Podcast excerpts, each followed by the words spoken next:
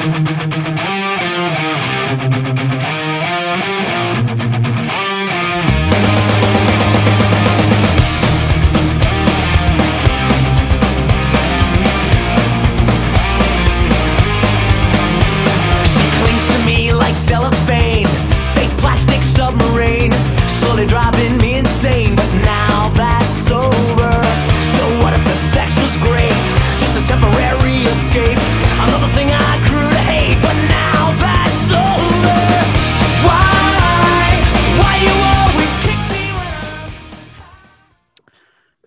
welcome to the Tuesday quarterback edition of the Gridiron Podcast. I'm your host and commissioner, Huck Breeze, here to review an exciting week eight in the Gridiron Fantasy League.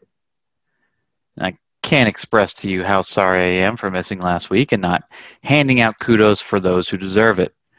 This season is especially busy for me every year, but this year even more so. A World Series trip, a newborn's first Halloween, a historic election, and in between it all, of course, fantasy football. The focus has not strayed as I have now controlled the tailspin, winning two straight.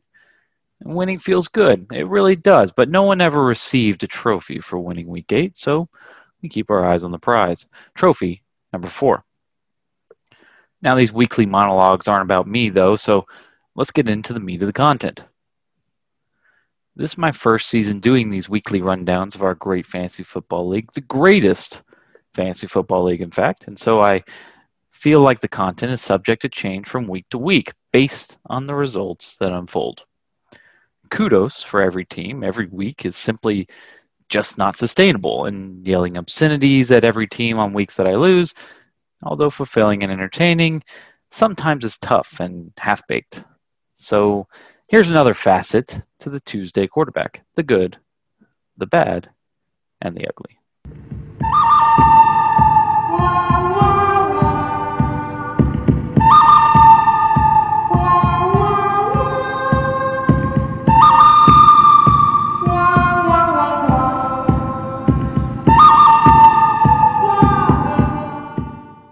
Let's start with the good. Disco Lemonade beat Camacho standing on one leg. Trevon Diggs, who produced meager weeks of four, four, and five since Neil snagged him on October 5th, picked off two passes and was attacked on what seemed like every play for the Eagles. An awful cornerback that can absolutely be exploited in coverage, but amounts for an intriguing fantasy cornerback. See Pierre Desir. His new pickups of Drew Lock and Jalen Reagor both got in double digits to help him in his underdog victory, making for a well managed manufactured win. Who needs Robert Woods anyway? Next up, Ulysses S. Grant has won not one, not two, not three, not four, but five straight to go from last to fifth place. Now, I'm not going to rain on his parade by mentioning that during this win streak, he has only beaten one team with a winning record because, hell, a win streak is a win streak, especially in a league as competitive as ours. Max has been a fervent dealer this season as he is second in the league with 12 trades. And during this time, he has weathered injuries and byes with ease, disposing of the lower teams in his path. Let's talk about Notorious, who looks to have put together the current scariest team in the league.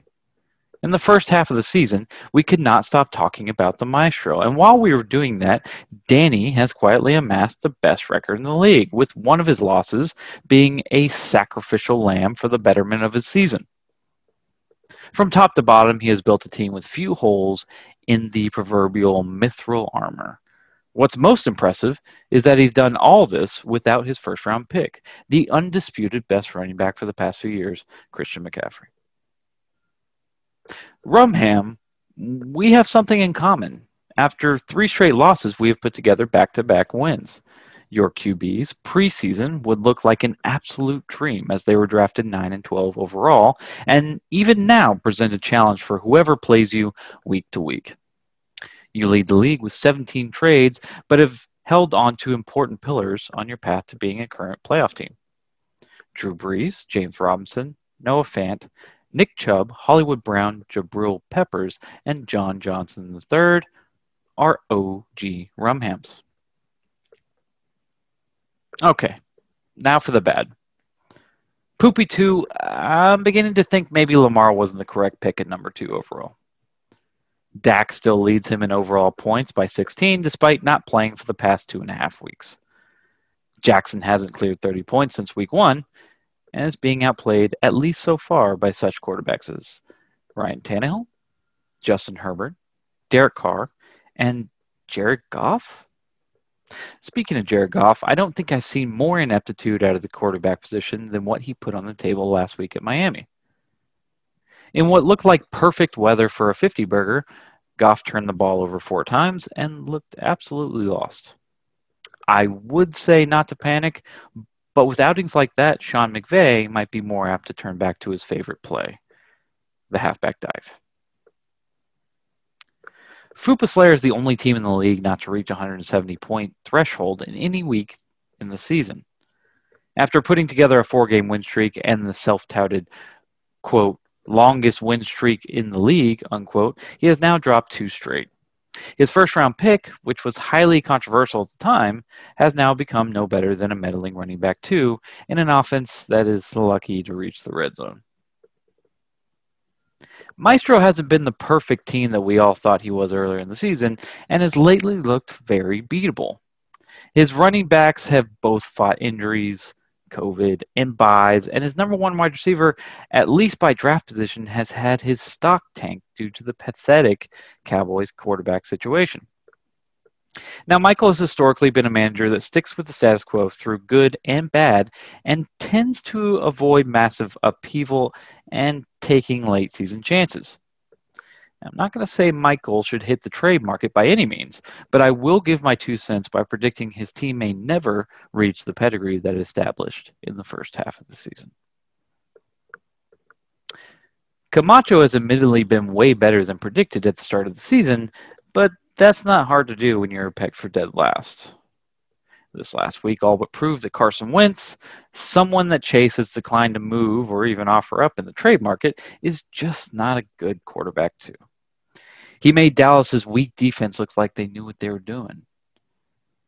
And it wasn't so much the two picks and the two times putting the ball on the ground, but amassing a pathetic 123 yards through the air should be alarming and grounds for removal. I am being stone cold serious when I say that if not for a tight NFC East shit show race, then Jalen Hurts might be the better choice, both on, on the field, and in fantasy.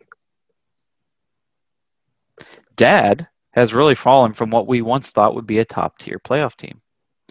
We presented when presented with a trade opportunity for a trio of quarterback needy teams this week, I considered trade partners carefully and came across Brad's team that has just nothing left to give. Yes, his QBs are exquisite for fantasy purposes, and Alvin Kamara is a fine running back one, but the rest of his team has heavily underperformed. With zero depth and a number of free agent worthy players scattered on his roster, it'll be interesting to see if he can hold on to make the playoffs. Go boy. Now the ugly.